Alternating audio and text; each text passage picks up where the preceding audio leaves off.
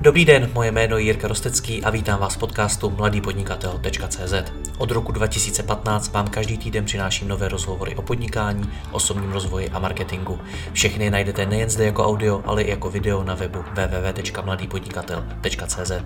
Partnerem podcastu mladýpodnikatel.cz je společnost ShopTet, poskytující nejpoužívanější e-shopové řešení v Česku. Stačí kliknout a začít prodávat www.shoptet.cz. Děkuji vám za váš čas a neváhejte mi napsat na jiry.rostecky.cz případně na Facebooku. Užijte si poslech.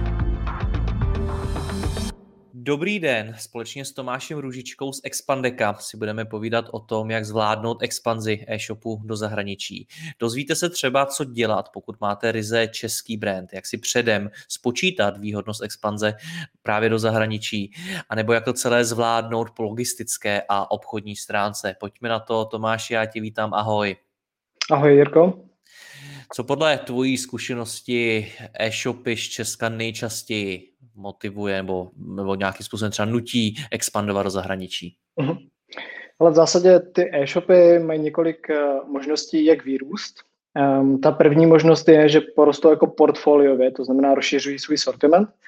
Uh, pokud uh, vlastně nemůžou nebo nechcou vlastně jít touhletou, uh, touhletou cestou a, nebo se nevydají tady tím směrem, tak pak je vlastně druhá možnost, jak růst a to znamená do šířky a jít právě na zahraniční, zahraniční trhy. Kdy je tím ideálním způsobem, jak růst, a myslím si, že bychom možná vymysleli i nějaký další, ty, ty co si vyjmenoval, jak jsou asi ty nejčastější, tak kdy je právě ideálním eh, zdrojem růstu právě expanze do zahraničí? Uh, ideálním zdrojem, uh, spíš kdy je správná doba uh, vlastně na to jako začít expandovat. Uh, víceméně um, v obecné rovině bych to řekl jako e-shopy, které stojí pevně nohama uh, na zemi a už jsou schopní vlastně na tu expanzi uh, začít nějakým způsobem myslet a začít vlastně rozvíjet ten svůj biznis. Rozhodně to nejsou e-shopy, které jsou začínající, nebo jsou v červených číslech a často si myslí, že ta expanze je vlastně spasí. Jo? Expanze je pro tu společnost jako velká zátěž, musí si projít jako řadou věcí, které prostě musí udělat ať už procesně, investičně, uh, logisticky a tak dále. To, co jsme tady vlastně budeme bavit uh, i dál. Takže, takže takhle bych to asi zadefinoval. Jak vypadá e-shop, nebo jak poznám, že můj e-shop stojí pevně nohama na zemi, jak jsi řekl? Jo, pevně nohama na zemi. Rozhodně mám kapacity na to začít expandovat, takže nějaké jako lidský zdroje. Zároveň uh, mám zboží na to, abych expandoval. Uh, spousta e-shopů, obzvlášť v dnešní covidové době, řeší to, že vlastně nemá dostatečně, dostatečně množství zboží na to, aby vůbec jako expandovali nebo něco podobného. A měl bych být aspoň trošku jako v černých číslech, tak abych byl schopný vlastně investovat, uh, investovat do toho rozvoje té, té firmy. Jsou na to z tvý zkušenosti e-shopy připraveny, když už se s nimi ty setkáš a mají právě plán expandovat do zahraničí nebo už expandují? Hmm. Asi bych to rozdělil na několik typů e-shopů. Uh, jedno jsou takový ty naivní malý e-shopy, který vlastně na to nejsou vůbec připravený a vůbec neví, co je uh, vlastně expanze a co to vlastně obnáší. Uh, oni si teď jako myslí, že hele dobrý, tak uděláme nový e-shop, spustíme ho prostě na zahraniční doméně a pustíme PC a tím to jako skončí. Uh, nicméně tam ta práce jako teprve začíná, vůbec nemají znalost trhu, nějaké jako specifika, uh, takže vlastně je potřeba prvé tyhle ty e-shopy vlastně edukovat, uh, udělat si na to nějaký, jako řekněme, business plán, tak aby vlastně věděli, co je vlastně step by step uh, čeká. Ta druhá skupina e-shopů eh, jsou většinou už jsou jakoby ready na to začít už nějakým způsobem expanzi, ještě úplně jako nevědí jak, eh, nicméně jsou velice schopni jako rychle nějakým způsobem tu svoji eh, firmu během několika měsíců v vozovkách obrátit na ruby a začít na té expanzi pracovat právě ten krok po kroku. A pak je třetí taková skupina, která už víceméně ví, co obnáší expanze, už vstoupili alespoň na jeden, dva, tři trhy, a už vlastně jenom rolují jeden stát za druhým, jenom si vlastně jako ubezpečí nějaký jako specifika trhu, nějaký právní náležitosti, ale už to know-how a jsou vlastně procesně nastavený na to, aby byli schopni vstoupit velice rychle na, na, další, na další trhy. Pojďme to rozebrat eh, postupně. Ty jsi zmínil business plán, tím by to i podle mě vlastně mělo začínat, ale z mý zkušenosti e-shopy často nemají business plán ani pro ten svůj business v Česku. Na to, aby ho, aby ho tvořili pro zahraničí. Řadu takových e-shopů jsem, jsem i já osobně mm-hmm. třeba řešil. Tak eh, co to ten business plán vůbec je a co by měl obsahovat? Jo, měl by obsahovat minimálně náklady, alespoň jako v nějakém hrubým uh, součtu, um, co mě vlastně ta expanze bude stát. A nejenom nějaký jako počáteční náklad, to znamená nějaký jako překlad webu, nová webová stránka a tak dále, uh, nebo nastavení nějaké logistiky, najmutí nových lidí, ale co mě bude stát třeba v následujícím půl roku až roku. A sečteno, podtrženo, když si potom sečtu veškeré tyhle ty náklady na veškerou právě propagaci lidí, uh, překlady, uh, nějakou logistiku a všechno ostatní, tak potom uh, vidím, kolik mě dohromady ta expanze vlastně může aspoň v hrubým součtu stát a zároveň tím pádem, když si spočítám nějakou hrubou marži, tak prostě vím, kolik peněz uh, já vlastně musím vydělat, abych se vlastně dostal do nějakých jako zelených čísel. Takže, takže asi takhle. Jak se dá tohleto všechno spočítat v praxi? Protože tady mluvíš o nákladech, který dopředu nemusím být schopen přesně spočítat. Mm, hodně, hodně individuálně, proto to říkám i tak, i tak obecně. Eh, na druhé straně, eh, tím, že si vytvořím nějaký jako plán hry, to znamená, co všechno dopředu musím udělat, než vstoupím na ten trh, plus to, co budu muset dělat na tom trhu standardně, eh, tak jsou schopné si to buď jako interně zabezpečit nebo externě si to nechat ocenit. A tím pádem dostávám nějakou jako hrubou jako kalkulaci. Nicméně zároveň eh, tím, že ty e-shopy vlastně vstupují jak kdyby na zelené louce, na ten nový trh, eh, tak vlastně kopírují i svůj biznis. To znamená to, co vybudovali tady v Čechách, potažmo a Slovensku, tak je vlastně čeká úplně to samé od začátku na tom novém, na tom novém trhu, plus nějaké jako dané specifika toho, toho daného trhu. A to je právě ono. Co všechno si musím zjistit o tom konkrétním trhu, než na něj vstoupím? Co jsou ty nejdůležitější mm. věci? Jo, jsou to jednak nějaké jako chování zákazníků, nějaké jako národní zvyklosti. Co to znamená? Uh, což je, co to znamená? Uh, takový příklad, uh, když prostě půjdu uh, do řekněme, Maďarska, to znamená, mm, to je vlastně země uh, obecně, jak vlastně standardně se chodí, to znamená... Je to jedna Maďarsko, z prvních, kam Češi jdou. Přesně tak, uh, díky za pomoc. Tak uh, uh, zjistím si, že OK, hele, Rumuni nebo Maďaři jsou zvyklí prostě na svůj národní jazyk, jsou zvyklí si hodně telefonovat, uh, jsou zvyklí hodně používat dobírku, uh, nejsou úplně zvyklí, není to tak rozvinutý trh, tak třeba nejsou až tak zvyklí prostě třeba používat platební brány, i přesto, že tenhle, uh, tenhle biznis se tam velice, velice intenzivně uh, rozvíjí. Pokud už vstupuju uh, na obrácený směr, to znamená nějaké země Dachu, Německo, Rakousko nebo něco podobného, tak zase jsou to nějaké jako právní, legislativní věci, na které na který je potřeba si dát jako velký, velký pozor. Takže to jsou jenom takové jako jedny, jedny ze střípků, nicméně, když to vedu zase obecná rovina, tak uh, musím se podívat vlastně, když to vemu směrem z košíku uh, do e-shopu, uh, tak se podívám na to, jaký dopravce jsou schopný tam použít. Někde mi klasická, klasický prostě dopravce typu PPL nebo DPD nebo něco podobného prostě stačit nebude. A, a další věc, jaké platební metody zvolím. A potom obchodní podmínky, nějaké další právní náležitosti, oblíbené GDPR. A to jsou vlastně také jako základní věci, na které by si měl člověk vlastně dát pozor. Plus to jsou nějaké jako specifika toho daného e-shopu pro ten daný trh. Typicky třeba Rumuni nejsou zvyklí na ten náš standardní košík, který známe a je potřeba maličko ho vlastně poupravit tak, aby odpovídal vlastně těm jejich, uh, jejich zvyklostem. A to jsou vlastně jedny z takových jako mm, jakoby náležitostí, na který prostě si na začátku je potřeba dát trošičku pozor, než vůbec uh, začnu cokoliv dělat. Jak to mám zjistit, co je to všechno? Jak mám zjistit, jaký jsou Rumuni, Maďaři a podobně, jaký, to, jaký jsou to zákazníci na internetu? Mm, um, řekl si na internetu, uh, dobrý zdroj je určitě jako internet, um, nicméně ideální stav je vždycky, um, pokud si nemám absolutně žádnou zkušenost a začínám, tak je dobré se prostě zeptat někoho, kdo už tam je. Jo, já vím, že to zní teďka trošku jako obecně.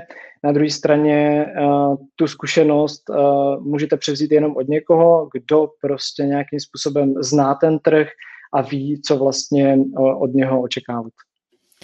Na čem podle tebe český e-shopy nejčastěji ztroskotají, nebo co jim dá právě z hlediska znalosti zahraničního trhu nejvíc zabrat? Mm, můj jako dojem, eh, kde ztroskotají, eh, tak je většinou už vlastně na začátku, kdy těch aspektů je několik, ale na začátku, kdy si třeba nedají pozor na výběr portfolia. Mám takový jeden krásný příklad eh, z praxe, kdy vlastně prodával klient bílou techniku, to znamená nějaké jako pračky a tak dále. A vstoupil na maďarský trh s jednou nejmenovanou značkou. Nicméně ta značka tam neměla žádné renomé a Maďaři nebo Rumuni, byly to vlastně dva trhy, tak nekupovali absolutně tyhle ty značky, protože je absolutně neznali. To znamená, už na začátku je potřeba si udělat nějaký jako výzkum konkurence, zjistit si, jestli ty moje produkty vůbec mají jako šanci aspoň trošičku na úspěch a to je vlastně jedna, jedna z věcí. Um, Druhá věc je právě ta neznalost, o které jsme tady, eh, o který jsme tady se bavili, to znamená jako zjistit si co nejvíc možných informací o, to, o té expanzi na ten, na ten daný trh. A to je asi tak nějak jako zhruba, zhruba všechno. Jak postupujete vy v Expandeku v případě, že za vámi přijde firma a teď ví, teda chcete udělat eh, výzkum na tom daném trhu, jestli uh-huh. tam vůbec má šanci a na co se má připravit? Jak postupujete? Tak eh, na začátku je vždycky nějaká analýza, Mm, slovo analýza je hrozně obecný, to znamená, je potřeba si na začátku definovat vlastně, co ten e-shop chce, s čím tam chce vlastně jít eh, na ten daný trh a jaký od toho má očekávání. Um, plus nějaká jako edukace toho klienta, to znamená ověřit si, že skutečně to, co se tady vlastně bavíme, tak už má nějakým způsobem připravený nebo minimálně s tím, eh, s tím počítá. Eh, když se vrátím zpátky k té analýze konkurence, tak jednak si zhodnotím, um, jak velkou konkurenci mám, eh, jestli ta moje konkurence tam nabízí produkty, za jaké ceny, eh, což je dost důležitá věc, cenotvorba. Jo? A ve chvíli, kdy mám aspoň takovýhle obrázek o té konkurenci, tak si ještě udělám obrázek o tom, eh, jaký standard ty e-shopy mají. To znamená, jestli nabízí dopravu zdarma, jestli jsou aktivní na sociálních sítích. To znamená, dá mi to i určitý vhled o tom, co musím udělat pro to, abych byl vlastně konkurenceschopný a uspěl na tom daném trhu. Další část analýzy může být nějaká analýza klíčových slov, kdy si srovnávám prostě náklady na tom českém trhu versus uh, ten zahraniční trh. To znamená, i tohle mi dá určitý vhled, uh, co mě vlastně jako nákladově uh, může, může čekat. To je vlastně ten první krok. Mm, když už tohle máme hotové, klient je vlastně rozhodlý pro ten daný trh definitivně, protože může si vybrat třeba 5-6 trhů, na které chce stoupit, ale logicky je lepší jít jeden po druhým, pokud s tím nemám žádné zkušenosti. Tak je potom vlastně kolečko, kdy e-shop si musí říct, hele, OK, je schopný vlastně můj poskytovatel e-shopu tohle jako udělat, máme to jako správný řešení. Další věc, uh, nějaké jako překlady a uh, ve chvíli, kdy má klient vlastně napojenou logistiku, sklady a tyhle ty věci, tak teprve potom může vlastně vstoupit uh, na ten, na ten daný trh. Vybírají své zkušenosti e-shopy dobře, trhy, na které chtějí vstoupit. Moje zkušenost je občas taková, že je to hodně emotivní, hmm. že tamhle Lojza z jiné firmy začal expandovat do třeba toho Maďarska, tak tam půjdeme taky. Přesně tak. Stává se to hodně často. Um, ta naivní představa je dost často taková, že klient přijde a říká, hele, chtěli bychom do Německa, otázka, dobře, proč zrovna do Německa, proč nezvolíme nějaký jednodušší trh? A častá odpověď je, hele, Německo je super, je to velký trh, um, je to silný trh, bohatý trh, super, jenže prostě ty náklady na penetrování toho trhu uh, budou několikatinásobně větší, uh, než třeba na tom jako maďarském. Jo? Takže právě už jako na začátku je potřeba si jako říct, jestli skutečně ta představa toho klienta je správná, a jestli je vlastně ready na to expandovat na ten daný, na ten daný trh. No a jak se tedy rozhodnout správně? Když teď budu v tom rozhodnutí, si budu říkat, hele, OK, uh-huh. jsme zralí na expanzi do zahraničí, láká mě Německo, protože k němu třeba mám nějaký osobní vztah a podobně, a ty mi uh-huh. řekneš tohlento, tak jak mám vybrat ze všech těch zemí, které na světě existují, tu správnou, ve který mám začít? Um, Ale v principu um, málo který e-shopař mi řekne, ale chci do celé Evropy um, zítra. Takže uh, většinou má nějakou jako selekci, nějaký jako pocit nebo nějaké vazby na ten daný trh. To znamená, mm, když už tohle máme, tak teprve potom uh, se dělá právě jako analýza toho, jestli se mu prostě nevyplatí právě to Maďarsko nebo to Německo. Takže si prostě jako mm, na začátku prostě jako ověřit tu hypotézu, že to jeho myšlení, proč na ten daný trh vstoupit, je správný nebo není. Ty osobní, ať už vazby nebo osobní nějaký vztahy k tomu danému státu, k té dané zemi, eh, hrají roli, podle tebe měly by jí hrát? Um, do jisté míry ano, uh, protože pokud uh, chcete vstoupit na nějaký lokální trh, řekněme to Maďarsko, který jsme tady citovali několikrát, tak je extrémně důležité na ty zákazníky mluvit uh, maďarsky a mít tam nějakého lokálního prostě zástupce, který je schopný s tím trhem komunikovat. Uh, tím, že vlastně každý stát uh, myslí trošičku jinak, má jiné jako specifika, tak je jako hrozně super, když tam máte právě někoho, kdo právě maďarsky, maďarsky umí. A to nemusí být jenom support, a, ale toho člověka prostě můžete vytížit prostě na jako další věci, ať už je to prostě eh, komunikace s nějakýma lokálníma agenturama eh, nebo na nějakou síť prodejců, eh, nebo ho vytížit na nějaké překlady a tak dále a tak dále. Jak mám vůbec tu zákaznickou podporu teda v praxi řešit? Mám rovnou nahajrovat tři lidi, ať se točej v nějakých směnách a podobně, nebo jak bys to doporučil udělat? Tak, je to hodně o tom, kolik vlastně mám reálně zdrojů a co, co od toho očekávám. V principu mám dvě možnosti. Buď si fakt jako nahajruju nějakého vlastního člověka, což je naprosto jako správná, naprosto správná cesta. Um, nicméně je ještě druhá cesta, to je vlastně outsourcing uh, zákaznické podpory, to znamená, najdu si uh, firmu, uh, která mi tohle zabezpečí, má tam ty lokální lidi, uh, s tím, že um, ten outsourcing má vlastně jednu nespornou výhodu a to je úspora nákladů na začátku. Uh, pokud bych vzal minimálně, řekněme, jednoho až dva člověk, dva lidi, řekněme, na tu zákaznickou podporu, protože potřebuji, aby ta zákaznická podpora byla zastupitelná, to znamená, pokud mi někdo onemocní nebo něco, něco podobného, nebo dovolena, uh, tak prostě potřebuji minimálně dva, to znamená, mám nějaký náklad na dva lidi. Uh, nicméně uh, jsem začínající e-shop, nějaké jako mzdový náklady krát dvě můžou být jako obrovský. To znamená, ten outsourcing může být vlastně jako do začátku cesta. Ve chvíli, kdy se ten e-shop dostane do nějaké jako velikosti, kdy už ten outsourcing třeba přestane dávat smysl, tak samozřejmě může uh, si najít uh, až v této chvíli vlastní lidi a začít si ten uh, biznis vlastně budovat uh, lokálně. Takže, takže asi tak. Z mých zkušenosti e-shopy málo kdy chtějí outsourcovat zákaznickou podporu. Jednak bych řekl, že to je něco novýho. My jsme zvyklí uh-huh. už dlouhou dobu outsourcovat třeba marketing a podobně, ale zákaznickou podporu to úplně tradiční není. A ano. velmi často uh, argumentují třeba tím, nebo odůvodňují to třeba znalostí produktu, uh-huh, že uh-huh. ta firma, na kterou to outsourcují, nebude mít takovou a tak podobně, nebo nějakým tím tone of voice, tím, jakým způsobem ta, ta uh, externí zákaznická podpora bude uh-huh. komunikovat s tím zákazníkem a podobně. Jsou to správné obavy tohle?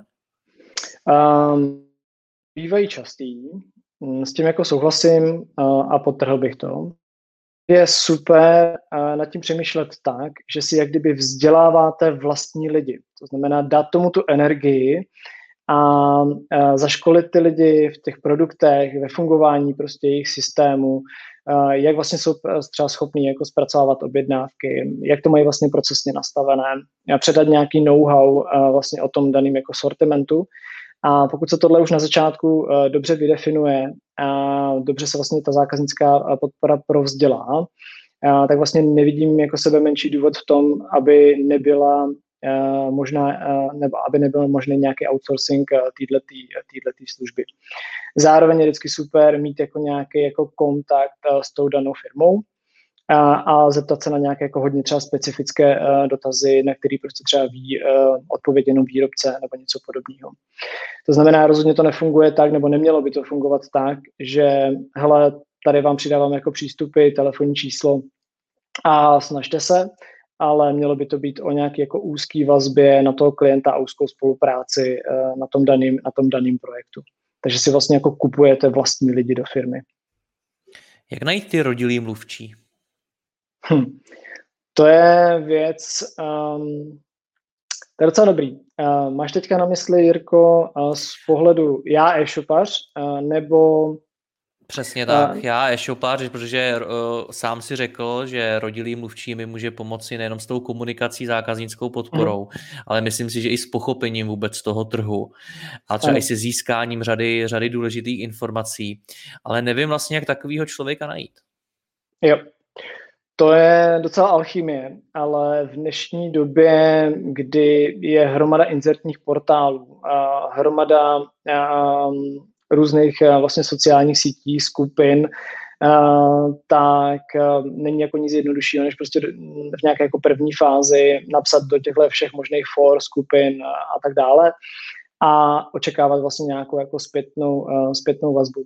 Eh, zároveň je potřeba u toho myslet na to, že ideálně potřebujete vícejazyčného člověka, to znamená, že ovládá třeba, řekněme, angličtinu nebo češtinu plus eh, ten jazyk, kam chci vlastně jako vstoupit. Protože potřebujete vlastně komunikovat eh, i s tou firmou jako takovou. Rozumím, když, když už jsme u toho, tak pojďme k překladům webu, protože to je další mm. obrovský téma. Viděl jsem několikrát strategii českého e-shopu, že když vstupoval do země, která neměla třeba angličtinu jako ten hlavní jazyk, ani, ani jako úřední jazyk a podobně, mm. tak uh, expandovali s anglickým e-shopem. Mm. Je to mhm. správná cesta? Není.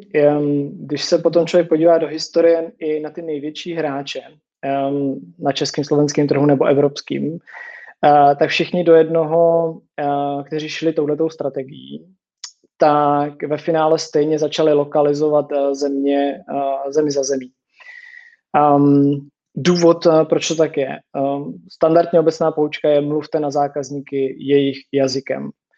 Um, už jenom jakoby z nějaké jako pohodlnosti uh, ty lidi prostě nechcou si překládat jako nějaké jako texty prostě z angličtiny. Někteří zákazníci prostě třeba typicky jako Maďarsko nebo země Balkánu nemusí úplně umět prostě tu angličtinu. Uh, takže dost často prostě pokud mají volbu, uh, tak z toho webu okamžitě odchází a najdou si to prostě někde během vteřiny uh, jinde. To znamená, už jenom proto, abych toho zákazníka jako zaujmul, tak na něho prostě musím mluvit jeho, jeho jazykem jo, což je nějaký jako obecný princip, eh, princip lokalizace. Zároveň jsou s tím spojeny i nějaký uh, marketingové uh, aktivity. Uh, pokud budete mít web v angličtině, um, tak Google nebo ostatní vlastně firmy si s váma úplně jako rozumět nebudou, pokud budete vlastně mm, prezentovat ty svoje produkty v angličtině. Na druhé straně jedna věc na nějaké jako plošné expanzi v angličtině je dobrá, a to je to, že pokud vlastně takhle masově třeba oslovíte nevím, všechny evropské státy v angličtině, uh, tak dostanete jako určitý data o tom daném trhu a kde se vlastně jako chytne největší třeba počet objednávek, tak tam teprve můžete začít uh, jakoby lokalizovat a postupně vlastně takhle zemi po zemi si vlastně uh, vybrousit do té, do té, plné, do té plné lokalizace. Já vím, že hodně e-shopů se nachytalo, co se překladů týče ve významu některých slovíček, že přeložili něco nějak, ale v tom daném jazyce to znělo jako úplně něco jiného. Stalo se to někde i vám? Uh, vlastně stalo. Je to jeden takový jako průšvih uh, z minulosti, kdy jsme vlastně přeložili uh, vlnu, která se používá na oblečení, uh, tak jsme ji vlastně přeložili jako vlnu na moři. Celý ten vlastně průšvih vzniknul tak, a vlastně ještě tam sranda je, že celý ten web uh, je vlastně specializovaný na vlnu nebo výrobky z oblečení. A, Takže to bylo významné um, slovo pro ně. Pře- pře- přesně tak. A vlastně celé se to stalo tak, že se vyexportují standardně nějaké texty v nějakém jako CSV souboru nebo ně, něčem podobným v editovatelné podobě. A um, Většinou se to naháže do nějakého nástroje, kde se vlastně ty texty kompletně rozřežou na jednotlivý vlastně nějaký mm, klíčový slova, eh, který se potom jako překládají. Pak se to vlastně slepí, udělá se nějaká korektura a nahraje se to vlastně zpátky eh, do toho e-shopu. Eh, nicméně, ehm, tím, že vlastně nevidí člověk vlastně kontext, dost často, nebo ten překladatel nevidí ten kontext, ehm, nevidí vlastně ty obrázky a podobné, podobné věci toho webu, tak se právě stane to, že přeložíte něco jako něco jiného, dost často to může být i klidně synonymum nebo něco, nebo něco, něco v, tom, v tom významu. A díky tomu, díky tomu právě vznikl tady tenhle ten průšvih. Nicméně je potřeba se z toho vždycky umět jako poučit a postavit se vlastně k tomu čelem. To znamená, je super, že když už si prostě nechám udělat překlady, tak je super si udělat i potom nějakou korekturu na tom webu, potom nahrátí do toho, do té šablony. Jo, tím vlastně člověk jako předejde spoustě právě foupa a odstraní vlastně spoustu problémů, které tam můžou při tom překladu, překladu vzniknout. To je, co se týče toho překladu. Měl by ten rodilý mluvčík zkontrolovat ještě něco, nebo jenom no. čistě ten text? Já bych to rozdělil na nějaký mm, produktový, na nějakou produktovou část, na nějaký produktový překlady, um, což je ta hlavní část. Nicméně, um, bavíme se o struktuře webu, bavíme se o nějakých e-mailech, eh, které jdou směrem k zákazníkovi, například jako potvrzení objednávky. Může to být nějaká struktura webu, může to být blog, může to být nějaké jako sociální sítě. Takže vlastně tam je potřeba se vlastně zamyslet, který ty části já potřebuji vlastně přeložit tak, aby ten web byl plně, plně lokalizovaný. To znamená nechat ho zkontrolovat celý ten nákupní proces a všechno kolem. Tak, ano, přesně tak. Jo, projdu si kategorie, podívám se na produkty, přidám si to do košíku, podívám se vlastně do toho košíku, jestli tam někde něco je prostě není úplně jako špatně nebo nesmyslně prostě napsané, napsané nějaké, nějaké políčko. A udělám si testovací objednávku a, a zjistím, jestli tam vlastně všechno má vlastně ten správný, správný formát. Když jsme u těch slov, tak eh, co ten brand, co název té firmy, protože hmm. spousta mm. českých firm se pojmenovala českým názvem a mm. teď je to samozřejmě zpětně limituje, co se expanze do zahraničí týče. Je to problém? Je český uh, název problém? Český název, úplně jako s českým názvem bych nešel jako do zahraničí, že bych pořád vystupoval prostě pod českým brandem. Na druhé straně můžu si ho prostě mm, přeložit Mm, tak aby to mělo vlastně jako správný, správný význam. A takhle to dělat vlastně per země. E, nicméně, když se zase podívám na nějaké jako velké firmy, tak e, standardně si prošli nějakým jako rebrandingem, e, udělali nějaký jako univerzální název, který jsou schopni použít v podstatě kdekoliv na světě, většinou to jako nic neznamená, nebo to jako velice málo odráží ten jejich biznis a tenhle ten brand potom vlastně tlačí vlastně napříč, napříč těma trhama. Kdo to třeba v Česku musel udělat? Třeba nejznámější asi parfum, který se přejmenovalo na Notino. Na Notino, mhm, přesně ještě? tak. Um, takový uh, krásný ještě příklad, když se vrátím k tomu uh, překladu, uh, tak je třeba zásilkovna, která vlastně per země tak se jmenuje všude trošičku jinak, ale pořád je to významově jako zásilkovna. A třeba kytary.cz, to je taky takový jako krásný příklad, kde oni to vlastně překládají eh, per, per jeden, eh, jeden trh. A teď mě úplně jako nenapadá eh, e-shop, který by se jako rebrandoval přímo, ale když třeba vezmete Alzu, tak ta se jmenuje prostě všude, všude stejně. Je to prostě univerzální název. Ať se podívám na kterýkoliv trh, tak to jako v úzovkách bezvýznamný nebo bezvýznamový slovo, který jako nic neodráží, ale odráží prostě ten jejich brand a oni to ještě potrhují tím svým uh, zeleným, uh, zeleným mužičkem. Na druhou stránku je ta Alza, tuším, že ve všech zemích nemá doménu alza. Ta, ta, ta daná země. Je to problém tohle? Uh, úplně problém to není otázka, jaká strategie zatím je a proč tohle vlastně jako vzniklo. Jo, neznám úplně ten background tady tohle, ale um, Vlastně taky, taky Otázka... popravdě nevím, nicméně třeba alzashop.com funguje, jsem si tady v rychlosti otevřel a tuším, mm. že ještě nějaké další, já to teď přesně nevím. Nicméně dobře, uh, je, jak se mezi tím rozhodnout? Jak se rozhodnout, jestli budu překládat pro každou tu zemi svůj název, anebo jestli vymyslím nějaký jednotný? Mm, nemám na to asi univerzální odpověď. Je to vždycky o nějakém jako o nějaké jako strategii firmy, mm, jak nad tím chce vlastně jako přemýšlet a uvažovat. Na druhé straně ve chvíli, kdy máte jednotný brand, a tak je jako daleko jednodušší jako působit na všech jako trzích, protože je to prostě jednotné. Pokud máte prostě, nevím, 30 brandů různých, tak se to potom i jako hůř prostě komunikuje napříč, napříč těma trhama. Hele, jde to ještě v dnešní době vymyslet něco pro celý svět, protože ono to není jedna z prvních věcí, co člověka napadne, tak je třeba doména. Jestli pro každou tu zemi dostane doménu, tak už tam je velká pravděpodobnost, že asi ne. Jenomže potom jsou tady i různé ochranné známky, že jo, kde se někde hmm. nějaká firma může jmenovat vlastně jenom podobně, ne úplně stejně. A už to třeba může být nějaký problém a podobně. Je teda reálný dneska ještě vymyslet název, který bude pro všechny země hmm. stejný? Reálný to je. Já teďka úplně jako nemůžu jmenovat uh, prostě klienta, ale je zatím prostě řada hodin uh, prostě vymýšlení a nějakých jako kreativních uh, činností. A prostě jde to, ale prostě fakt to stojí jako hromadu, hromadu času, dělají si prostě na to workshopy, nicméně je na tom samozřejmě navázaný jako spousta dalších věcí a to je vůbec jako nějaká grafika toho loga, jak to bude vypadat celé a tak dále, nějaký logo manuály. Kdo by ten název měl vymýšlet? To je mimochodem otázka, kterou mi občas někdo pošle do e-mailu. Já mám nápad na firmu, ale za boha nemůžu přijít to, jak by se měla jmenovat. a ne, ne, nemám na vymýšlení takových názvů hlavu. Tak komu to zadat? Copywriterovi nebo kdo to dělá? Může to být copywriter určitě, to mě napadlo jako první. Ale to je, to je docela zajímavá otázka. Nikdy Taková docela základní, ale málo kdo mi odpoví fakt jako jasně. Ale hodně se potkávám s tím, že to mm, zadání mm, je většinou na marketing, to znamená na nějaký jako kreativní lidi, na nějaký copywritery uh, v té firmě. A jinak jako, že by byla jako specializovaná nějaká jako firma, mm, která by se na tohle jako úplně jako soustředila, úplně jako nenapadá. No. Ale jsou copywriteri, kteří se, se sami specializují na ty názvy, nebo dělají to, vyloženě to třeba i sami nabízí. Hmm.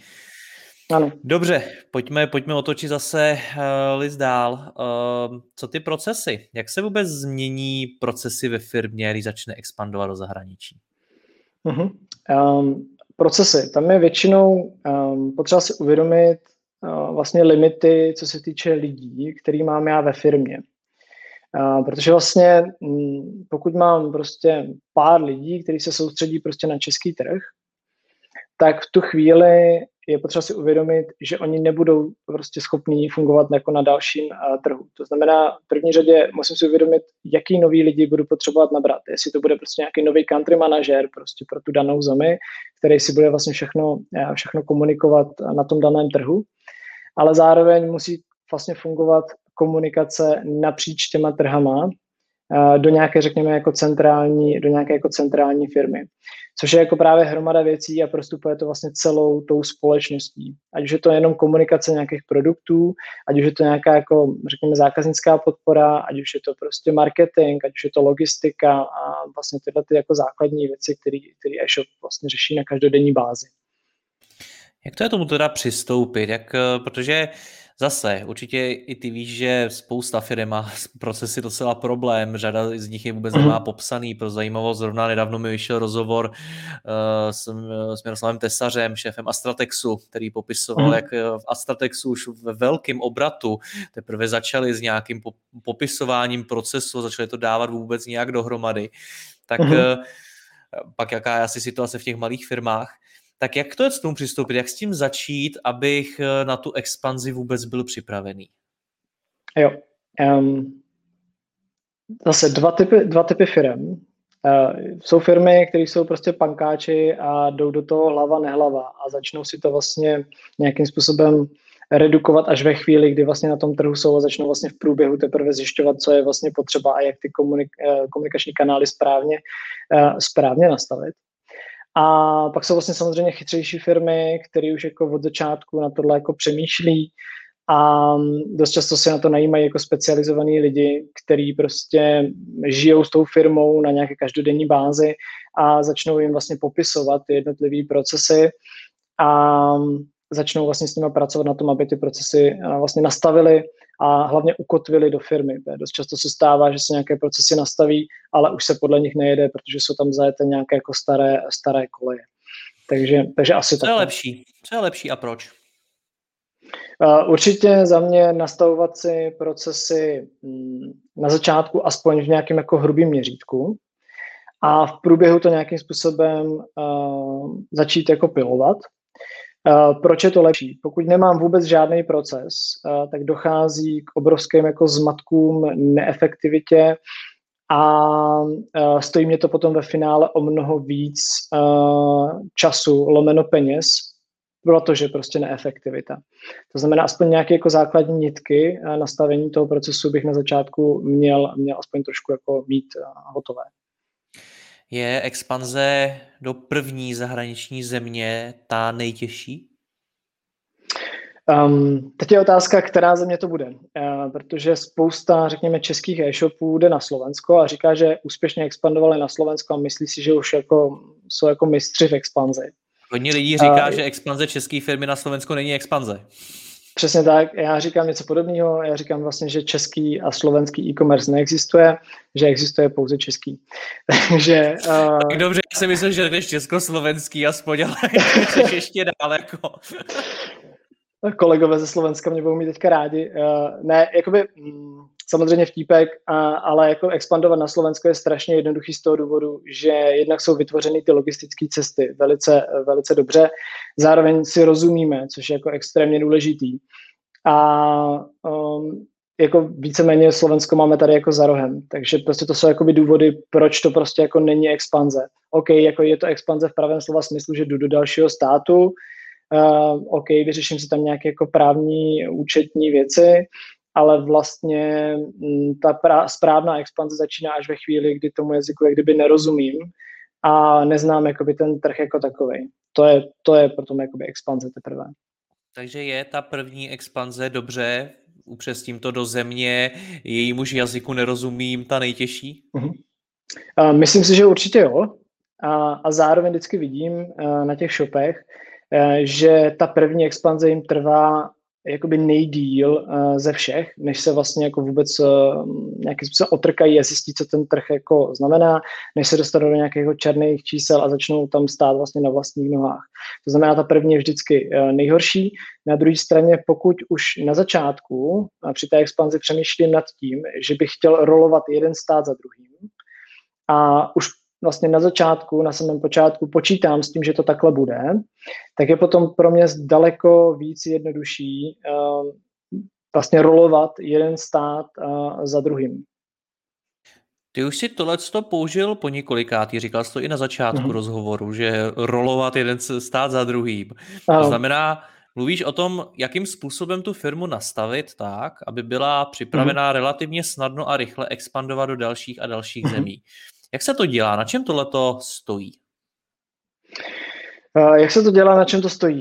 Dost často na začátku um, je problém v technologiích. To znamená, ta e-shopová platforma, která je nějaký core celého biznisu a obecně jako celý systém, který vlastně používají, tak vůbec není připravený na to, aby začal vlastně expandovat ten e-shop. Takže tam už jakoby často bývá jako ten první problém, že prostě potřebuju mít jako dobrou platformu a dobrý IT na to, abych byl schopný prostě ten e-shop vlastně jeden za druhým vlastně stavět na té nějaké lokální doméně. Tak to je první věc. Um, druhá věc uh, je nějaká jako kapitálová náročnost. Uh, ono je to krásně vidět i teďka v době covidu, kdy e-shopy jako extrémně rostou, nebo podstatná většina z nich extrémně roste, je velká poptávka. A oni mají vlastně problém ustát ten růst. Oni sice ano, z jedné strany rostou, na druhé straně uh, růst něco stojí. To znamená, že prostě oni jsou vyloženě nucený teďka někam ty peníze, které jako přichází do té firmy a ten růst, tak prostě musí někam jako odlejt a začít prostě nějakým způsobem s tím, s tím pracovat, aby to, aby to celé ustále. Dobře. Přemýšlím ještě konkrétně, jestli dokážeme předat posluchačům ještě nějaký detailnější návod, jak teda připravit tu firmu, aby byla schopna expandovat co nejsnás. Vidíš třeba, hmm. co ty firmy v tom nejčastěji blokuje, nebo v čím se, s čím se třeba i vy u klientů nejčastěji setkáváte? Um, co to brzdí? To jo, dosta- jo, dostávám se se na začátek. Uh, blokuje často prostě neznalost, uh, nepřipravenost, uh, blokuje je um, to jo, teď se mi docela dostal. Um, Hmm. Ale uh, asi, asi z největší pravděpodobností uh, je to vlastně nedostatek lidí a nepřipravenost platformy. To jsou vlastně dvě nejčastější vlastně věci, se kterými se, se vlastně jako potkáváme. Ale zmínil jsi několikrát tu nepřipravenost a, a neznalost. Mm-hmm. Mm. Nevím, jaký, jaký je tvůj pohled, ale já jsem si všiml, že mnohokrát je to způsobený i tím, že ty e-shopy až moc spěchají, že si myslí, že jim mm. ujede vlak a že musí expandovat co nejrychleji. Tak spěchá to? Spěchá expanze do zahraničí? Mm. Aha, my to vidíme i u nás, že uh, přišla nějaká jako první vlna, kdy všichni začali prostě mluvit o expanzi někteří se toho chytli a využili té příležitosti už jako před nějakou jako to první vlnou nebo během té první, eh, první covidové vlny. A teď už máme jako vlastně rok po a teď všichni najednou zjišťují, že všichni prostě jdou do zahraničí a že musí jako najednou rychle taky. E, nicméně oni právě narazí na to, že když se potom jako člověk baví o těch specifikách toho daného trhu a co všechno budou muset vlastně udělat pro to, aby tam vstoupili, Uh, tak se vlastně jako ten klient vlastně usadí a začne vlastně přemýšlet nad tím, že OK, vrátil jsem se opět kroku zpátky, tak co teda musím udělat pro to, abych tam uh, na ten trh daný vstoupil. A nicméně uh, ten ujetý vlak, pod to bych se jako podepsal. Jo. Spousta lidí fakt má jako pocit, že vlastně o něco jako přichází. Na druhé straně většinou to způsobí víc problémů, než aby jim to vlastně jako pomohlo, pomohlo v nějakém jako růstu. Ještě bych se rád zastavil u té logistiky, taky několikrát si uh, na ní narazil, ale ještě jsme si ji nevěnovali podrobněji. Tak uh-huh. uh, jak vůbec eh, logistiku do zahraničí řešit? Uh, um, asi to nebude na dlouhý povídání. Mm, já si myslím, že ten logistický systém díky již zmiňovaný třeba zásilkovně nebo nějaký jiný přepravní společnosti, tak je prostě hotový. To znamená, um, člověk je schopný velice rychle být na kterýmkoliv trhu a vůbec nemusí jako přemýšlet nad tím, jak to jako dopraví do, do toho daného státu. Na druhé straně jsou tady prostě e-shopy, které prodávají třeba nějaké jako nadrozměrný zboží nebo mm, něco fakt jako velkého, těžkého, co se blbě, co se blbě přepravuje. tak většinou tyhle ty tradiční společnosti nechcou nebo nemůžou vůbec tohle zboží nějakým způsobem odbalovat, to znamená, musí hledat prostě nějaké jako další cesty, jak uh, vlastně s tím, letím, s tím letím naložit. Na druhé straně je tady pořád jako spousta firm, uh, který prostě nabízí třeba paletovou přepravu a jsou schopní díky tomu uh, to tomu zákazníkovi doručit. Ale samozřejmě je to jako náročnější potom i na přepravní náklady, jo? protože když potom chcete dát jako dopravu zdarma nebo máte produkt za jednotky tisíc korun a doprava mě bude stát 1-2 tisíce prostě do dané země, tak úplně ten zákazník asi nebude chtít uh, si něco takového koupit. To znamená, i potom je potřeba zvážit nějakou jako maržovost produktu a jestli jsou schopný tu dopravu alespoň částečně schovat uh, do, té, do té marže. Já předpokládám, že právě tohle je to, co by měl obsahovat ten business plán úplně na začátku. Je to tak, je to tak. Uh, obecně, když jsme vlastně nakousli ty produkty a maržovost, tak bych si měl jako vybrat, jak, s jakýma produktama tam vstoupím a uh, podívat se na to, jestli já mám vlastně prostor maržový na to, na ten daný trh uh, vstoupit. Protože můžu mít sice silnější, silnější trh, uh, budu tam mít větší marže, super, no jo, jenže co když ten trh je prostě slabší a já budu muset jít s cenama dolů. Vejdu se tam pořád a jsou schopný vlastně to nějakým způsobem utáhnout, vyplatí se mi to, takže, takže tohle jsou věci, které na začátku je potřeba trošku, trošku zvážit. Pojďme to na závěr schrnovat. Jaký jsou podle tebe, nebo co si z tvý zkušenosti české firmy nejčastěji neuvědomují, když vstupují na zahraniční trh? Na co zapomínají?